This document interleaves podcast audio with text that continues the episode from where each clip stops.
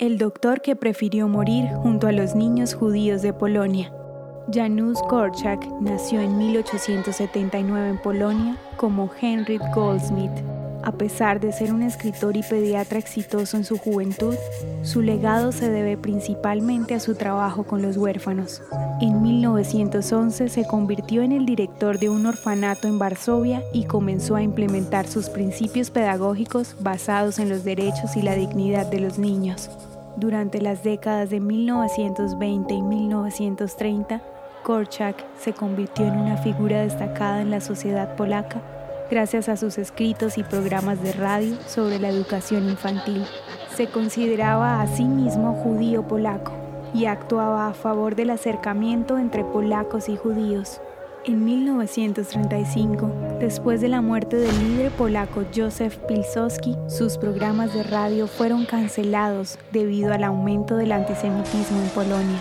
Sin embargo, su reputación como escritor y defensor de los derechos de los niños perduró.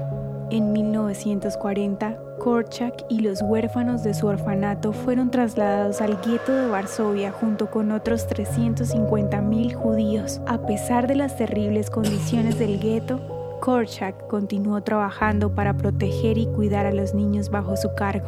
En su diario describió cómo la ciudad parecía arrojar niños en su camino y cómo él simplemente los acogía y les brindaba su amor. En agosto de 1942, las autoridades nazis comenzaron la llamada Gran Deportación del gueto de Varsovia.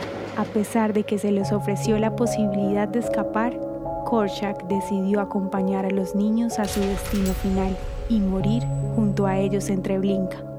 Los escritos y las acciones de Korczak lo han convertido en un símbolo de la resistencia contra el odio y la violencia hacia los más débiles.